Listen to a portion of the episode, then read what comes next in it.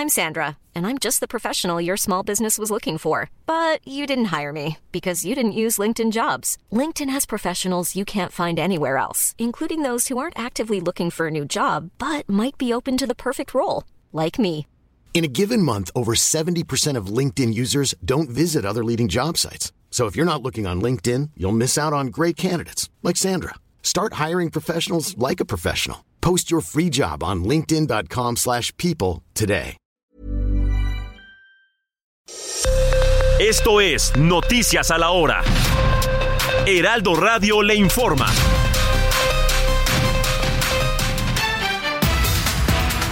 12 horas en punto, Enrique Graue, rector de la Universidad Nacional Autónoma de México, hizo un llamado a los universitarios a rechazar intereses ajenos, actuar en apego a la normatividad y dejar de lado las voces que quisieran moldear a su manera la forma en que la universidad toma decisiones y se gobierna a sí misma. La Comisión de Quejas y Denuncias del Instituto Nacional Electoral determinó que el empresario Ricardo Salinas ejerció violencia política de género contra la senadora Citlali Hernández y le ordenó borrar las publicaciones en redes sociales en 24 horas en donde difundía mensajes contra Hernández en los que se burlaba acerca de su apariencia física. Hasta el momento no se han tenido noticias sobre el mexicano Carlos Aranda desaparecido en Canadá. La cónsul de México en Vancouver se reunió con la policía de Osoyoos para continuar la búsqueda junto con otras personas más tras casi 40 días de su desaparición. Son las 12 horas con un minuto tiempo del centro de México. Les saluda Mónica Reyes.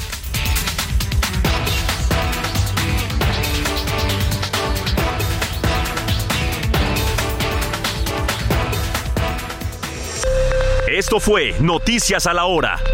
Siga informado, un servicio de Heraldo Media Group.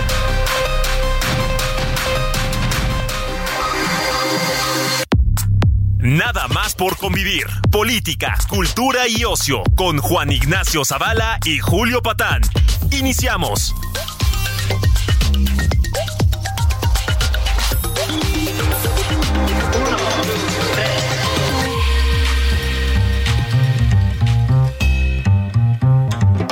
¿Qué pasó? Bendiciones, ¿cómo están? Sobrinas, sobrinos, esto es nada más por convivir. Eh, pues miren, eh, hemos tenido una semana sobre todo muy movidita, o semana y pico, con el tema de los libros de texto, o vamos a llamarlos, como los llama el maestro Marx Arriaga, la nueva escuela mexicana, hagan de cuenta, están los liberales del siglo XIX y ellos, básicamente. Bueno, han sido muy polémicos, muy polémicos. Se ha hablado de su contenido comunistoide, vamos a llamarlo así. Se ha hablado de lo chafa del dibujo que, en efecto este, los distingue. Se ha hablado de, pues de cultivo, que cultivan, digamos, una escuela del resentimiento, que no es ajena ciertamente al discurso presidencial.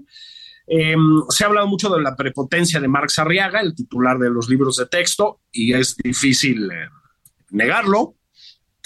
Se ha hablado, en fin, de su falta de rigor en pues, muchas materias específicas, de la escasa presencia de las matemáticas. Entonces, hoy vamos a platicar de eso, mi querido carnal Carlos Bravo Regidor y yo, porque don Carlos, que está siempre muy pendiente de lo que pasa en este país, escribió, escribió sobre los libros de texto, yo creo que con mucha agudeza y mucha precisión. Y luego de eso, nos soltamos con lo que sigue. Señor Bravo Regidor, ¿cómo está usted? ¿Cómo está, jefe Patán? Un placer estar aquí contigo. Echamos de menos a Zavala, pero sabemos que él no a nosotros. No nos extraña nada, ni ahora ni nunca. Este está en tierras exóticas, o sea, en Italia. Este, pues imagínatelo, ¿no? Bebiendo vino, comiendo pasta. ¿Cuándo va a pensar en, pues, en, en obreros de la comunicación como nosotros dos? Pues nunca. Exacto. Bueno, que nos, que nos, nosotros no, no, no, no, no, este, no tendremos el atrevimiento de mandarle un saludo, pero a ver si él, digamos, desciende de esas alturas para mandarnos uno a nosotros. Sí, carajo. O que nos traigan que sea un, un topper con pasta para recalentarlo, ¿no? Un aceitito de oliva. Es un aceitito de oliva, un parmesano. Pero bueno, mientras tanto nosotros leemos los libros de texto aquí, ya vi que te pusiste a leerlo, yo a leerlos, yo la verdad también, este, no es una tarea fácil. Vamos a empezar por aquí. Decías, y yo creo que tienes razón, pues no podemos decir que son libros comunistas, como se ha dicho. Ahora, tienen una carga, digamos, entre, entre muchas otras, pero tienen una carga importante de algo parecido a un como leninismo raro, ¿no? Eso sí. Mira, a mí me gustó mucho el término que usaste ahorita en la introducción. Dijiste que eran como medio comunistoides. Sí. Es, ese término me parece mejor. Lo de comunistas, la verdad, me parece concederles demasiado. Eh, digamos, quizás porque por, por un defecto de, de, formación profesional, en otra etapa de mi vida estudié historia y este, y bueno, pues tomé mis cursitos de, historia de Europa, en particular, historia de la Unión Soviética, y la verdad es que, mira, o sea, está todo el lado como de las atrocidades del comunismo, desde luego, pero en términos estrictamente intelectuales, digamos, hay una corriente de pensadores pues muy seria dentro del comunismo, ¿no? Era gente realmente dedicada a pensar, a estudiar, incluso, por ejemplo, eh, hay toda esta historia de la tecnocracia comunista, ¿no? Que eran grandes planeadores, ¿no? Entonces yo, yo siento un poco que decirles comunistas a estos libros, pues es insultar a esa tradición intelectual. Eh, porque esos libros, la verdad es que no tienen, pero ni ningún asomo del rigor, de la profundidad. Puede uno no estar de acuerdo con ellos, pasa mucho, ¿no? Eh, que, que, tú dices, no estoy de acuerdo con esta persona, pero reconozco que hay ahí, digamos, una profundidad, un intelecto, una voluntad de pensar, ¿no? Que yo creo que eso es precisamente eh, de lo que carecen estos libros, ¿no? Son una ensalada ahí, digamos, pues como dices tú, de comunisto, comunistoide, de lo que se llaman las epistemologías del sur, de teoría poscolonial, ahí como medio que un feminismo medio raro, este, también pues mucha cosa contra el racismo, o sea, la verdad es que es una ensalada pues, pues que sabe muy mal, que combina como muy mal combinadas estas cosas y pues lo que sale es este esta cosa horrenda, ¿no? Entonces, por eso, digamos, eso por un lado, y por el otro también creo que de alguna manera esta cosa de llamarles comunistas y tal, pues les sirve en bandeja de plata el platillo al presidente y a sus psicofantes para que en lugar de hablar de la mala calidad de los libros, enfoquen todas sus boterías en ridiculizar la caracterización de comunistas. Por eso me parece una tontería decirles así. Fíjate que em, yo que me distingo, por si por algo me distingo es por mi anticomunismo, este, estoy de acuerdo contigo en, en, lo siguiente, es decir, incluso si tú te vas a los orígenes del comunismo, del comunismo eh, realmente existente, como se decía, o sea, a Lenin, a Trotsky, incluso a Stalin, ¿sí? Eh, hay, una, hay un rigor intelectual, pero no solo eso, una capacidad para el activismo y la propaganda que afortunadamente no está en estas personas. Es decir, a mí Trotsky me parece ilegible, de una jerga espantosa, pero era un tipo con una formación intelectual muy sólida. Lenin sí se había leído su Marx y sí había leído el nihilismo ruso. ¿sí? Este, incluso Stalin, el monstruo de Stalin, no le trajeron nada bueno a la humanidad y yo creo que hay que contrarrestar todo lo que pensaban. Pero incluso el monstruo de Stalin, su relación con los intelectuales, con los escritores rusos o soviéticos, como los quieras llamar, era una relación de un hombre leído, pues, o sea, no era un animal que nada más metía la pata con todo, ¿no? Así como de defensa central de, llano. Es decir, tenían una, tenían una formación y en el espanto que fue la Unión Soviética, desde que empezó hasta que terminó, había un rigor intelectual. Y aquí lo que hay es un batiburillo de tonterías y de superficialidades. O sea, lo, más profundo que ves ahí es Eduardo Galeano, por el amor de Dios, ¿no? Sí, de acuerdo, de acuerdo. Eh, yo creo incluso como, o sea, aquí quizás hay que, hay que hacer como distinciones, ¿no? Aquí estamos hablando tú y yo digamos, de algo que nos parece una beta, digamos, intelectual que tuvo el comunismo. Eh, desde luego no, no estamos hablando de, reivindicando un programa político, ningún tipo de régimen, no, eh, lo, lo, que por cierto, sí hacen estos, estos libros de texto, ¿no? O sea, sí tienen esa, esa cuestión como de tratar de ensalzar la, la, la Unión Soviética. Es, es como de comunistas trasnochados. O sea, los comunistas al día de hoy, todo, porque todavía existen, ya son, son muy pocos, pero existen.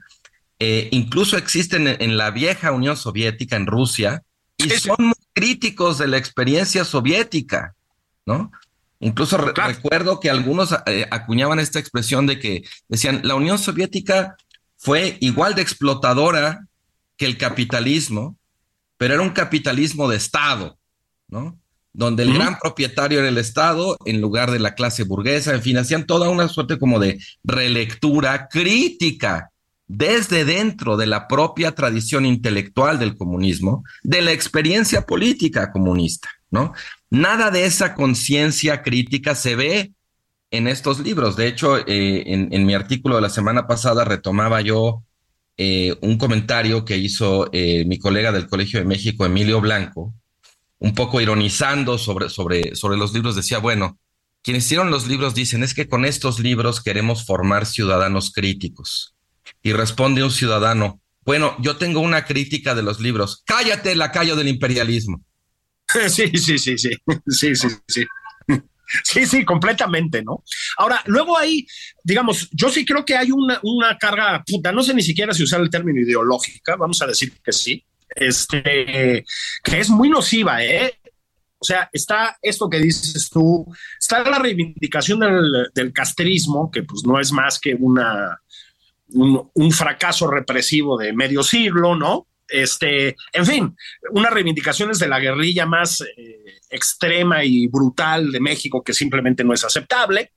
Pero hay más cosas, ¿no, Carlos? Está, por ejemplo, esto que yo te decía, este como antihispanismo trasnochado, que en cambio suena como, pues, suena a mañanera, pero también suena como a, a, a por revolucionario, ¿no? O sea, una cosa que verdaderamente en México, yo me, yo me acuerdo mucho, y, y, no, y no es correcto, pero es, es representativa la anécdota, como por ahí de los años 90, me acuerdo que me subí a un taxi y el taxista, un tipo simpático y así, me dice, oye, oiga, ¿ustedes de dónde es? Y digo, pues chilango, ¿no?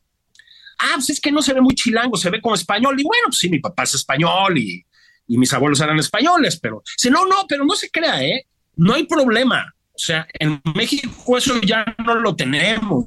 ¿no? Yo no le preguntaba. Ahorita nosotros los problemas los tenemos con los argentinos, que es una aberración.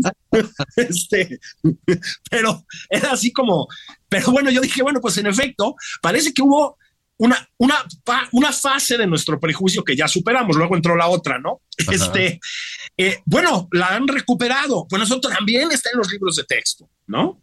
Este, es decir, está esta vocación de historiador que creo que tiene nuestro presidente y que los permea. Lo que te quiero decir es, sí son un reflejo, pues de esta administración y de esto que han dado en llamar la 4T, ¿no? Sí, me, me, encanta la idea de que las mañaneras son como la versión, eh, digo, perdón, que los libros de texto son una versión escrita y escolarizada de la mañanera. Tienes muchísima razón en eso. -huh. es, justamente es esa ensalada de ideas muy mal, muy mal preparada, con los ingredientes a medio cocinar, ahí con unas cosas que están podridas, otras que están muy verdes, ¿no? Tal cual, así sabe. Ese es el sabor que te deja la, lectura de los, libros. También otra cosa que, no has mencionado y que creo que es muy importante es todo el, todo el recorte y todos los déficits en, en el estudio de las ciencias. ¿no? Con, esta, con esta cuestión de que ya no hay una división disciplinaria, sino que ahora todo es transversal y en el mismo libro puedes estudiar digamos, el sistema reproductivo, eh, la colonización o los distintos tipos de texto que se produce, que produce una persona, ¿no?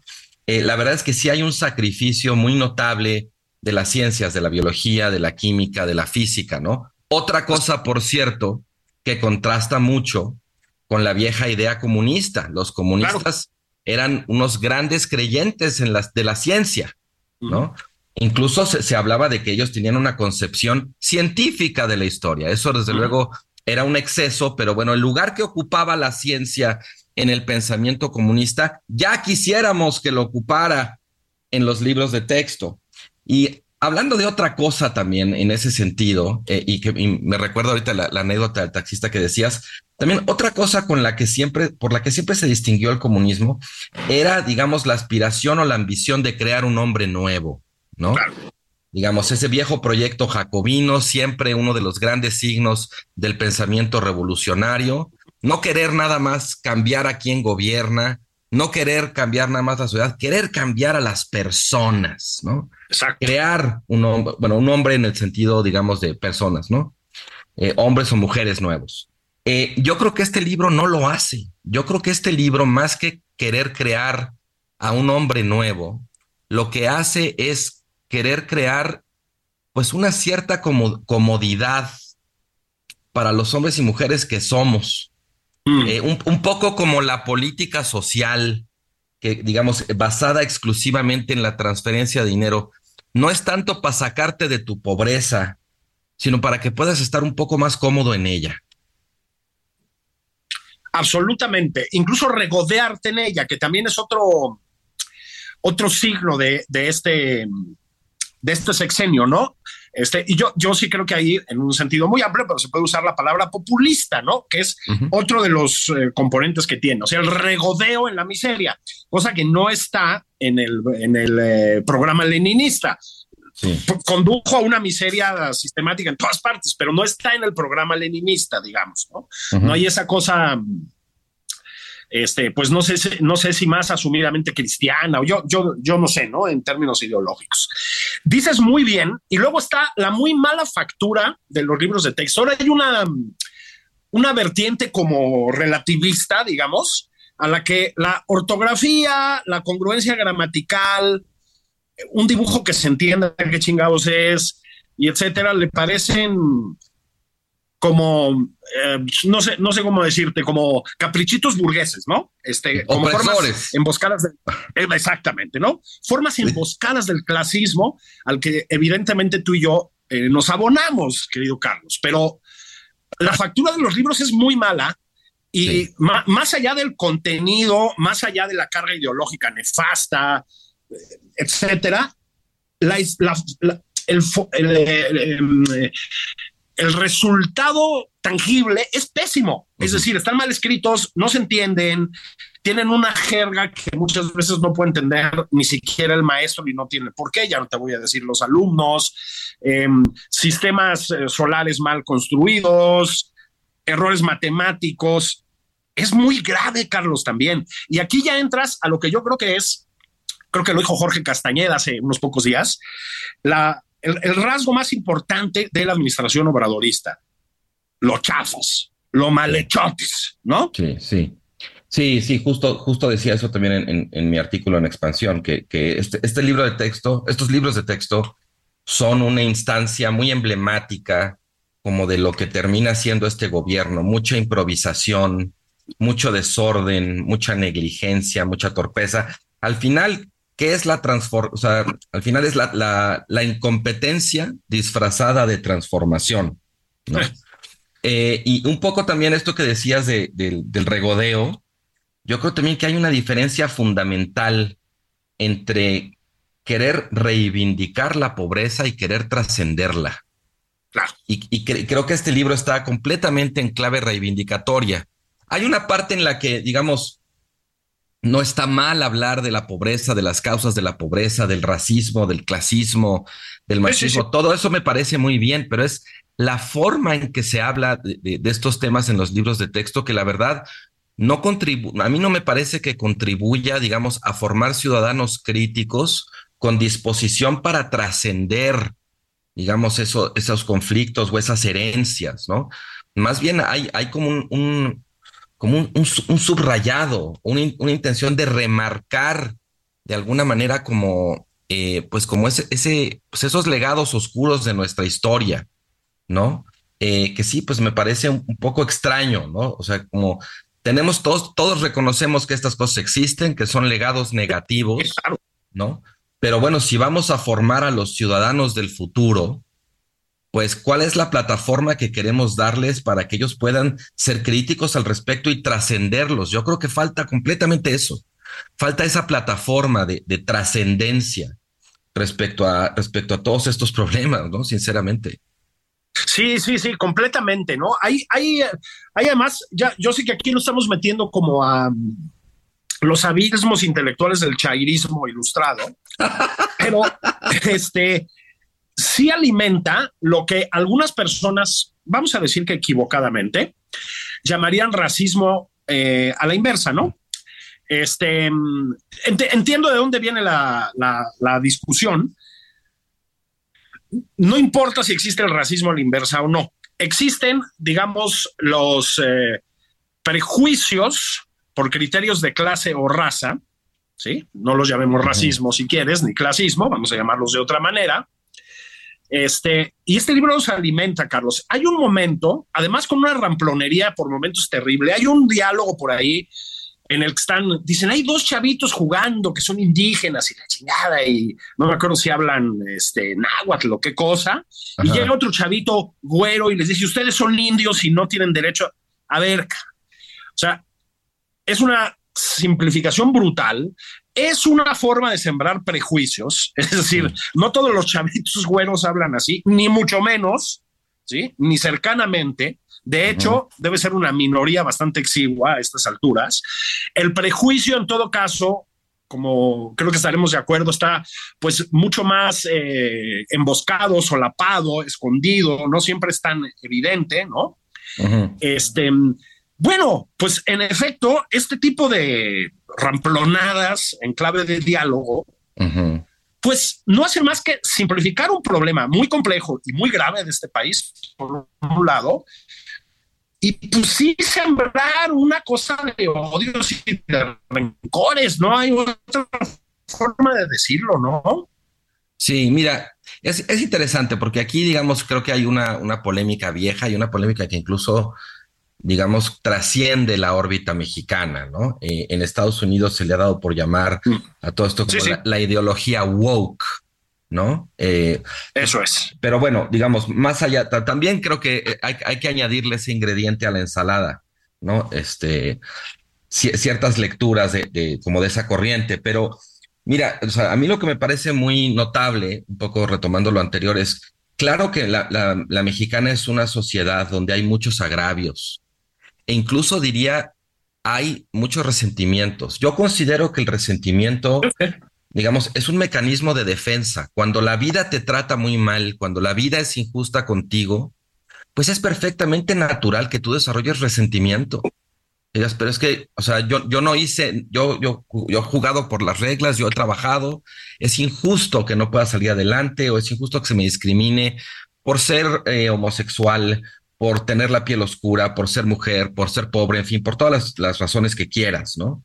O sea, yo, digamos, a mí el resentimiento no me parece necesariamente un problema, me parece un fenómeno social que tiene mm. causas muy específicas. El problema, digamos otra vez, es esta cuestión de tratar de reivindicarlo en lugar de ofrecer herramientas para trascenderlo, ¿no? Lo que queremos al final es eh, eliminar las causas que lo producen, ¿no?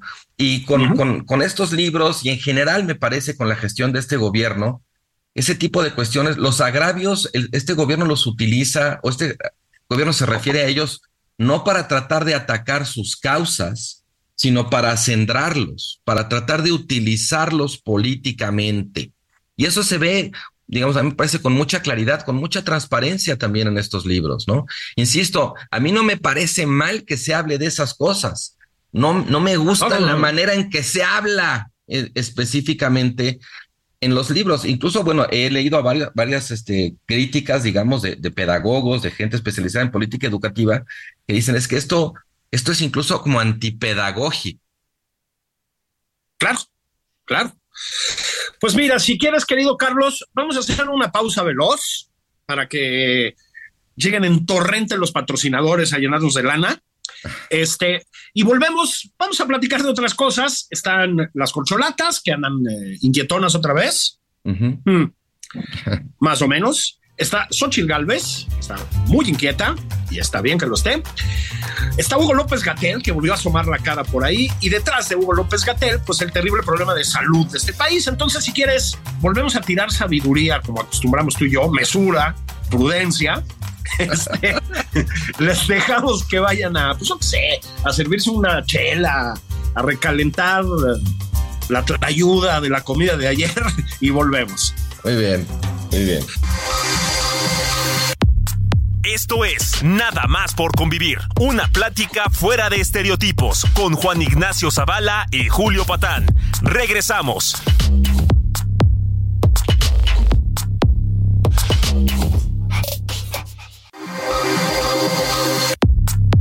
Ya estamos de regreso en Nada más por convivir. Aquí Juan Ignacio Zavala y Julio Patán.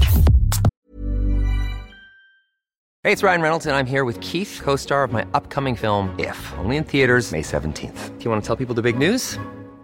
All right, I'll do it. Sign up now and you'll get unlimited for $15 a month in six months of Paramount Plus Essential Plan on us. Mintmobile.com slash switch. Upfront payment of $45 equivalent to $15 per month. Unlimited over 40 gigabytes per month. Face lower speeds. Videos at 480p. Active Mint customers by 531.24 get six months of Paramount Plus Essential Plan. Auto renews after six months. Offer ends May 31st, 2024. Separate Paramount Plus registration required. Terms and conditions apply if rated PG.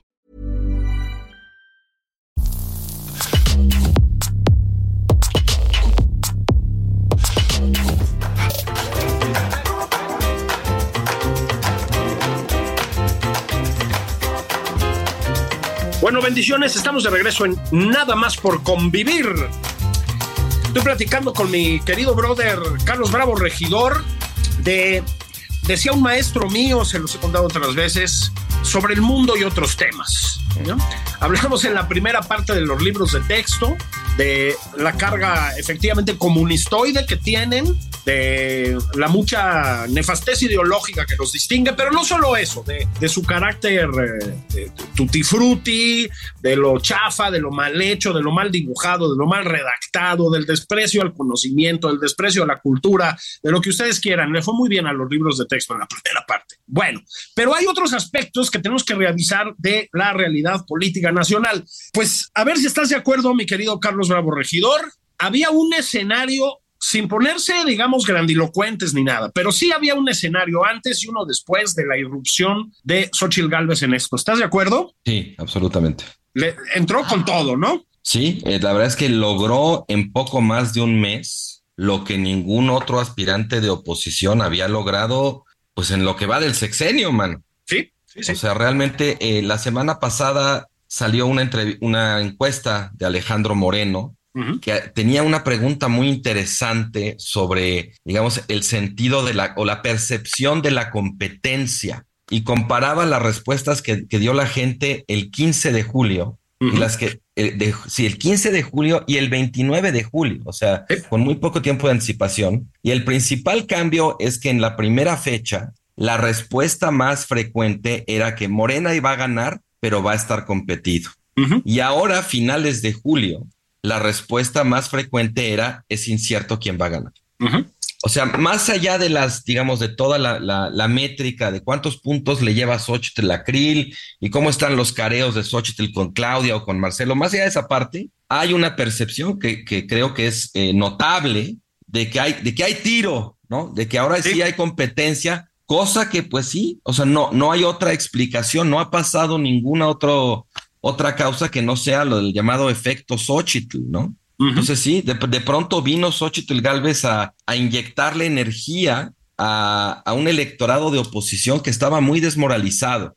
Y yo pienso que, digamos, quizás todavía es muy pronto sí, sí. Para, para saber qué tan fuerte, qué tan profundo va a ser el efecto Xochitl, pero ya, digamos, estas primeras señales que tenemos ya son suficientemente fuertes como para digamos, consignar que no se trata nada más como de un algo episódico, ¿no? De, de, un, de un asunto pasajero. O sea, estamos realmente, creo, ante un fenómeno. ¿Qué dimensión va a cobrar? Pues no sabemos. Así es. Pero la que ya cobró, ya alcanzó para cambiar la percepción de la competencia. Exactamente. Y tal vez el primero que lo entendió, a ver si estamos de acuerdo en esto, querido. El primero que lo entendió y el primero que no lo entendió fue, el presidente. es decir, el presidente tiene un instinto electoral, creo que eso no se le puede regatear de ninguna manera, como muy pocas personas, sí alguna en este país, eso lo tiene, ¿no? Instinto electoral, o sea, sabe, sabe cómo funciona ese juego en una medida. Y luego desbarranca por completo. Eso, lo hemos visto, lo vimos en 2006, lo vimos en 2012, es decir, iba arriba, se fue, se fue a pique por no saber manejar las cosas, pero le entiende, ¿no? Y yo creo que fue el primero que entendió que lo de Xochitl era un fenómeno amenazante para su causa. Y luego, como la verdad es que como acostumbra, también reaccionó pésimo y potenció la figura de Xochitl. A ver si estás de acuerdo con esto. Completamente, no, no, o sea, a ver, eh, hasta donde yo he podido reconstruir lo que es la, historia, digamos, del, fenómeno Xochitl, del efecto Xochitl, nada de esto estaba planeado. Xochitl Galvez iba derechito a pelear por la candidatura para ser jefa de gobierno de la Ciudad de México y estaba, digamos, en forcejeos al interior del PAN, porque los dirigentes del PAN tienen otro candidato, ¿no? Eh, ella estaba dando esa batalla y de pronto, eh, digamos, hay un juez que dicta una sentencia de un amparo que ella interpuso, no me acuerdo si es noviembre o diciembre del año pasado. Sí. A propósito de unas declaraciones que ella hizo en la FIL de Guadalajara, que el presidente, digamos, citó y tergiversó diciendo que ella decía que había que quitar los problemas sociales. Y ella dijo, yo no dije eso, presidente. ella interpone un amparo para que le sea otorgada la posibilidad de ejercer su derecho de réplica en el mismo espacio en el que el presidente tergiversó lo que dijo. Y bueno, pues ya sabes, ella puso su amparo, ¿no? Y como este, sabemos muy bien tú y yo en estas cosas de la ley, pues corre su curso ahí, duerme el sueño, ¿no? Y de pronto resulta que el juez dice, no, pues sí se le concede. Sí. Pues ella, ella va muy contenta a Palacio a tocar, a decir, pues aquí tengo una orden del juez de que me dejen entrar a la mañanera a ejercer mi derecho de réplica. Y el presidente decide desacatar la sentencia de ese juez esa es la plataforma que terminó catapultando a Xochitl Galvez de la disputa por la jefatura de gobierno a la disputa presidencial. La decisión del presidente de no abrirle la puerta. Es increíble. Sí, sí, sí. O sea, era un gesto como de mucha displicencia. No te voy a dar esa importancia. Ah, pues no me la darás tú, pero me la va a dar mucha gente, compadre. ¿No? Y a partir de ahí ella empieza a crecer y el presidente hace esta cosa, digamos, muy de él, de tratar inmediatamente de descalificarla, ¿no? De apelar a ciertas ideas que tenemos los mexicanos, la verdad, y no por malas razones, muy sembradas en nuestra cabeza, que oímos la palabra político y empresario y automáticamente resolvemos la ecuación en corrupción, ¿no? El presidente empieza inmediatamente a, a, tratar de atacar a Xochitl Galvez, pero pues resulta que Xochitl Galvez es una figura cuya trayectoria, cuya historia de vida, incluso te diría su personalidad, la vuelven difícil de descalificar con esa fórmula que tan exitosa ha sido para el presidente, ¿no? Y entonces de pronto, no, no, no sé si tú has tenido esta sensación, a Xochitl Galvez la conocemos desde hace más de 20 años. Claro, claro. Pero en este proceso parece que estamos conociéndola otra vez, ¿no? Eh, como si fuera la primera. Sí, y, y pues probablemente la han subestimado este, no se trata de hacer apologías, yo creo que tienes razón que vamos a ver en qué desemboca esto, es muy incipiente, ¿no? La, carrera de Xochitl Galvez hacia la presidencia, pero eh, yo creo que ha sido subestimada, ya lo dijiste, fue subestimada por el presidente, ¿no? La trató de borrar de un plumazo, la trató de meter al mismo cajón que ha metido a, digamos, todos los estamentos políticos que se le han opuesto, fracasó rotundamente el presidente en eso, fue contraproducente, también la han subestimado pues dentro de la alianza opositora. Es decir, a mí me parece muy claro que Santiago Krill y Marco Cortés tenían una idea muy distinta de esto. Veían a Santiago Krill como el deseable candidato de la alianza opositora. A mí Santiago Krill, ya lo he dicho, me parece un personaje muy positivo desde muchos puntos de vista para la democracia mexicana y no me parece un buen candidato. Me explico, es, me parece, me parece muy claro. Este, la han subestimado por todos lados. Y la verdad es que tiene una capacidad de, supervivencia brutal. Fíjate, esto me recuerda a una conversación que tuve con, con el ausente Juan Ignacio Zavala hace cuestión de que será tres semanas, un mes. Estábamos platicando justo lo del efecto Xochitl y de pronto decíamos, oye, pero pues qué raro, ¿no? Porque Xochitl, pues no es que haya salido de pronto de la nada. Xochitl siempre estuvo ahí, siempre ha estado ahí parece que la, o sea, digamos, no solo la subestimó el presidente, no solo la subestimaron, digamos, la, dirigencia del, del, PAN, ¿no? Parece que todos la hemos subestimado por quién sabe cuántos años. Claro. me parece, digamos, ahí, digamos, un, fenómeno interesante, decir que como que de pronto se nos apareció como revelación, ¿no? Y la verdad es que siempre había estado, es la misma Xochitl, ¿eh? tiene un poco más de experiencia política porque fue candidata a gobernadora y perdió, fue jefa de, delegacional, ahora es senadora, pero es la misma, es la misma. Y de pronto parece que antes no le, por alguna razón que sería interesante preguntarnos cuál es, no le habíamos prestado atención. A lo mejor tiene que ver con que de pronto la oposición se dio cuenta que necesitaba una figura diferente, que no oliera, vamos a decir esto como antiguo régimen, o que no oliera a la clase política tradicional, ¿no? Pero Xochitl siempre había estado ahí. A mí me parece eso, digamos, ahorita que estabas hablando de subestimarla, yo le daría como esa vuelta de tuerca adicional a, esa cuestión. Sí, yo, yo creo que sí. Eh, no se engancha con el presidente, le saca bien la vuelta. Eh, es una mujer exitosa, digamos, que podría servirte para reivindicar eso, eso que se llama la meritocracia, pero la matiza y también te dice, oye, cuidado, este, la meritocracia así solita no, ¿eh? en un país como este se necesitan políticas públicas. Este, el presidente le avienta el tema de las políticas públicas, este, yo creo que yo le llamaría asistencialismo en muchos casos, y ella dice, sí, pero necesitamos que sirvan. Es decir, tiene mucho juego de cintura. Es decir, se asoma por ahí, yo creo que en esto podemos estar de acuerdo, y, y con eso doy pie al otro que te quería comentar. Se asoma ahí, pues, una candidatura, una eventual candidatura, la verdad, interesante, que cambia el juego hasta 2024 y que creo que es lo que tiene también tan desesperado al presidente, ¿no? Tan fuera de sí con la figura de Xochitl. Pero a ver si estás de acuerdo. yo creo que tiene otro problema el presidente. Em, yo muchas veces con eh, Juan Ignacio Zavala lo podemos llamar Lord Italia, ¿no? este, este, Lord Pasta. Lord Pasta, ¿no? Este, eh, Juan y yo comentamos varias veces aquí, con este, insisto, ese carácter visionario que nos distingue, lo que siempre decíamos es, ok, la oposición no tiene candidatos, eso era antes de Xochitl Gálvez. Ok, vamos a decir que eso es cierto. También decíamos la verdad, falta mucho, no tienes por qué aventarlo así como se hizo con Claudia Sheinbaum del otro lado con tanta anticipación. Y lo otro que decíamos es, y el oficialismo tiene, híjole, mano, yo tengo razones para dudarlo, ¿eh? Es decir, que digas, puta, ¿qué candidaturas tan espectaculares hay por ahí? Pues tampoco, ¿no? O tú ves, por ejemplo, a Dan Augusto lanzado, a Noroña conquistando los corazones de la clase media, a Claudia Sheinbaum destilando carisma, a Marcelo Ebrard conquistando al presidente, tienen un problema también, no, sé si estás de acuerdo. A ver, mira, esto, eh, escribí de esto el, jueves pasado en Reforma, eh, justo porque tienes razón en que Morena no tiene eh, buenos candidatos en el sentido en el que Xochitl Galvez es una buena candidata, pero al mismo tiempo creo que hay que reconocer que tampoco es que le hagan mucha falta. Ah, claro, claro. Porque la intención de voto por Morena les resuelve el problema del carisma de los candidatos, ¿no? Eh, yo creo, por eso, estoy completamente de acuerdo contigo, la verdad es que Claudia Sheinbaum es una figura, pues no sé, poco genuina, poco espontánea, poco carismática, y aún así encabeza las preferencias. Claramente no es por esa razón.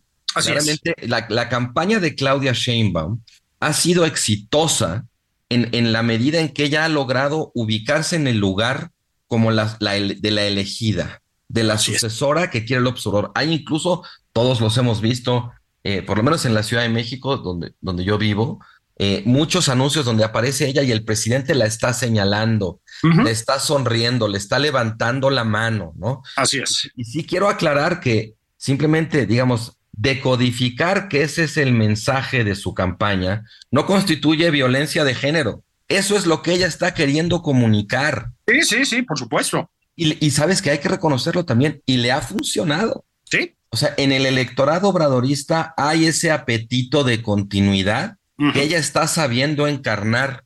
Y en la medida que lo encarna, pues no necesita ser atractiva, no necesita ser carismática, ser canchera, como Xochitl Galvez. Claro, porque además, eh, no, no nos hagamos güeyes, este, detrás de ella también está el dinero público. Es decir, el, el que ya le han metido a esa campaña, quién sabe por qué vías, y el que nos prometen que va a seguir llegando a sectores de la población que lo necesitan. Es decir, ha habido programas sociales, asistencialistas, llámelo como quieran, del presidente, absolutamente fallidos, pero ha habido otros que no. Es decir, sí, yo creo en términos de la viabilidad del país y de la decencia democrática, pero la pensión a adultos mayores y algunos otros este, programas de este tipo, pues funcionan en el sentido de que atan a una parte importante del electorado y ella lo que le garantiza a esa parte del electorado es que van a continuar.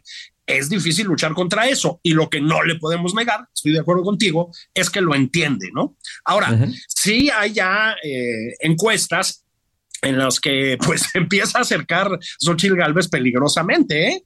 Este, y muy rápido, muy rápido, a eso me refería yo, ¿no? Con que también tienen problemas. Ah, no, absolutamente. O sea, lo que ha logrado Xochitl Galvez en cuestión de dos meses, pues realmente hace palidecer la ventaja que ha logrado construir Claudia Sheinbaum en un par de años. Sí. Con todo, todo el apoyo, digamos, de la maquinaria gubernamental, todo ese flujo de dinero eh, oscuro, de que no se han rendido cuentas, ¿no? Por supuesto, digamos, ahí sí. Y claramente, además, lo que ha llegado a. Yo tengo la impresión de que Claudia Sheinbaum ya está llegando a su tope de crecimiento. Y entonces eso, digamos, es lo que escribía el jueves. Eh, eso de alguna manera ya nos, nos indica el tipo de campaña que puede desplegar Sheinbaum una vez que se haga de la candidatura. Carlos Castillo Peraza hacía una distinción muy linda eh, a finales de los 90. Decía, hay dos tipos de candidatos, los candidatos párrocos y los candidatos misioneros. Ajá. Los candidatos párrocos son los que cada domingo pues salen al patio de la iglesia y llaman a misa a sus feligreses. Ya se conocen, se quieren, ¿no? Eh, y ya, es simplemente como de alguna manera reiterar ese hábito, ese afecto, ¿no? Por el otro lado están los candidatos misioneros, que tienen la difícil misión de salir a convertir eh, infieles, ¿no? Salen a ganárselos, a conocerlos, ¿no? A desarrollar una relación de confianza con la que no empiezan. Claro. Yo veo con mucha claridad que en este 2024, salvo alguna sorpresa que se presente, todo parece indicar que en Claudia tendremos una candidata párroca y en Xochitl una candidata misionera. Sí, absolutamente, ¿no? Este, y fíjense cómo ya casi ni siquiera estamos hablando del resto. A ver si estás de acuerdo. Yo creo que Marcelo Ebrard, con sus virtudes, ¿eh? porque tiene, es un hombre con muchas virtudes operativas y políticas. Yo creo que es un hombre también con defectos, pues, pero con todas sus virtudes, yo creo que tiene cerrada la puerta por el presidente, lo digo así de claro. Este, y a ver si estás de acuerdo, Adán Augusto, pues si tenía alguna posibilidad, pues creo que sí se ha ido cayendo a pedazos esa hipotética candidatura, ¿no? Si es que alguna vez existió. Mira, yo creo que el problema que tuvo Marcelo Ebrard es que si eres obradorista de hueso colorado, mm. tu candidata es Claudia.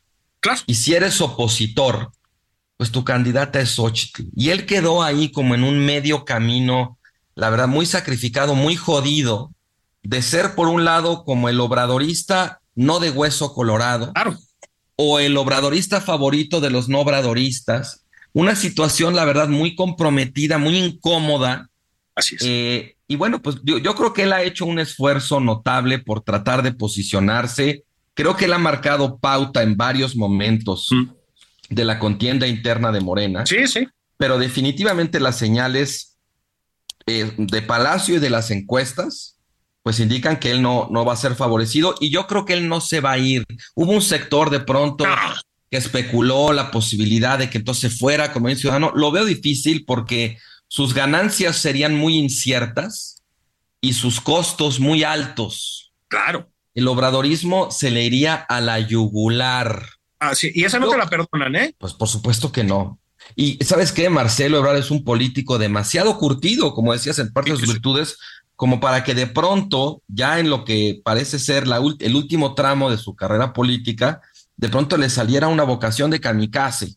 Sí. Lo más probable es que Marcelo Ebrard pues junte las fichitas que logró pues tener ahora en la campaña y negocie algo para el siguiente sexenio. Esa es, esa es mi lectura de Ebrard. Y respecto a Dan Augusto, fíjate que yo nunca, o sea, sí, sí, de pronto había señales muy fuertes de que podía ser un caballo negro, ¿no? Yo nunca pensé que fuera estrictamente instrumental su candidatura. Creo que tenía de pronto ahí como, como dicen en Estados Unidos, como su carril, ¿no? Pero también eh, era muy difícil. No es un buen candidato tampoco en el sentido que decíamos de Xochitl. Y además me parece que como que viene un poco sobrando. O sea, ya tienes a Ebrard, ya tienes a, Claudia, ¿no? Que son los punteros. Este tercer señor, como que, de, qué va? ¿De qué la gira? ¿Por qué está aquí? ¿No? Una identidad, la verdad, muy... Con Claudia y Marcelo sabemos qué representa cada uno dentro de esa órbita. Con Adán Augusto, la verdad, no. Sí. Entonces yo creo que por eso al final, digamos, si lo comparamos cuando empezó ahora, pues sí ha crecido un poco, pero nada que ponga en peligro a, Claudia Sheinbaum, ¿no? Así es. Vamos a, vamos, si te parece, querido, para terminar, a dejar un poco de lado a la corcholatiza y vámonos. Yo decía, eh, se asomó ya por ahí otra vez el doctor Muerte, el doctor López Gatel. Este, para mí, a helarnos la sangre, ¿no? Dice, no, no se preocupen con el COVID. Y dices, puta, o sea, ya valió madre, ¿no? este, y se asomó al mismo tiempo que el INEGI nos dijo, bueno, pues esto nos costó COVID bajo la eh, bajo el liderazgo de López Gatel, 800 mil personas muertas. El INEGI, eh, que no está precisamente en manos de la reacción, ¿verdad? De los sepulcros blanqueados. Yo creo que la el, el, asomar la cara de Gatel, a ver si estás de acuerdo, es el asomar la cara de uno de los dos fracasos contundentes de esta administración. Uno es la violencia, digan misa, ¿no? Este, va a haber más muertos que en los sexenios anteriores punto. Y el otro es la salud pública. Híjole, está destruida, ¿no? Sí, absolutamente. como dices muy bien, yo creo que es una de las caras más eh, nefastas de esta administración, el saldo que dejan en salud y además esa cosa como tan eh, gaslightera que tenía López Gatel. me acuerdo que en la pandemia incluso se le puso este López Gaslightel. Sí, sí, sí, sí, sí, este, Como un embaucador increíble. En su momento, bueno, lo recordarás, era se volvió casi un rockstar. Sí, claro. Eh, y había mucha gente, bueno, ya que como sus fans, poco a poco, afortunadamente, esa, esa inmerecidísima celebridad se fue erosionando y muchos de esos fans, ¿no? Fueron agachando la cabeza, bajando la voz, ¿no? Reconociendo, pero aún así es increíble que siga, siga ahí. O sea, quizás es una de las muestras más palmarias de, de algo que dejó de funcionar en este sexenio, que es, eh, digamos, el mecanismo de la opinión pública como una forma de sancionar las, las fallas gubernamentales básicas. No estamos hablando de nada técnico, exquisito. O sea, aquí hay claramente hubo un fracaso de la política de la gestión y el señor ahí sigue tan campante en el mismo puesto, ¿eh? En el mismo puesto. como si nada, como si nada. Eh, pero desde, desde luego, y como decías, o sea, ahorita que decías lo de que cuando Gatel dice, no, no usen cubrebocas, hay que correr a usarlo. ¿Sí? Me recordaba un poco los, los, los viejos tiempos de, de, mis papás, cuando los presidentes o los secretarios de Hacienda, eh, digamos, en la segunda mitad del siglo XX, ¿no? Salían a decir, no, no, el peso está fuerte, todo el mundo iba a comprar dólares. A huevo, sí, sí, sí, sí. Este, entonces yo creo que ahí incluso eh, si yo fuera cabildero de la industria del cubrebocas, eh, pues estaría muy agradecido con, con López Gatel por salir a decir esto, porque realmente la, la credibilidad y la confianza que tiene no solo son pocas, son ya negativas. Claro. Absolutamente. Carlos Bravo Regidor, eres lo máximo. Te, mm, pues invítate una pasta uno de estos días, ¿no? Aunque sea aquí en eh, Made in Mexico. Cuando, cuando quieras, querido. Yo encantado de partir contigo. Ya sabes que eh, muy contento de estar en tu programa. Y sabes qué, y esto sí te lo quiero decir al aire, muy agradecido por la oportunidad de poder dialogar, de poder reírnos, más allá de nuestras diferencias. Yo he hecho esto muchísimo en falta, poder reunirme con gente con la que no coincido en un espíritu de camaradería, a reírnos ahora sí, como decías, del mundo y otros temas, eh, y sin mayor, tem sin, mayor sin mayor problema, ¿no? Como, como hacíamos antes y como dejamos de hacer y como deberíamos volver a hacer. Ah, sí, pero tú y yo no, porque tenemos, somos espíritus superiores, chingado. un abrazo, querido. Igualmente, un abrazo, Julio. Oigan, y abrazos a todos ustedes. Platiqué con Carlos Bravo, regidor. sigan conectados. Vamos a estar aquí esta semana, la que sigue, mientras el señor Zavala está de vacaciones. Nosotros chambeamos. Esto fue nada más por convivir. Quédense en Heraldo. Abrazotes.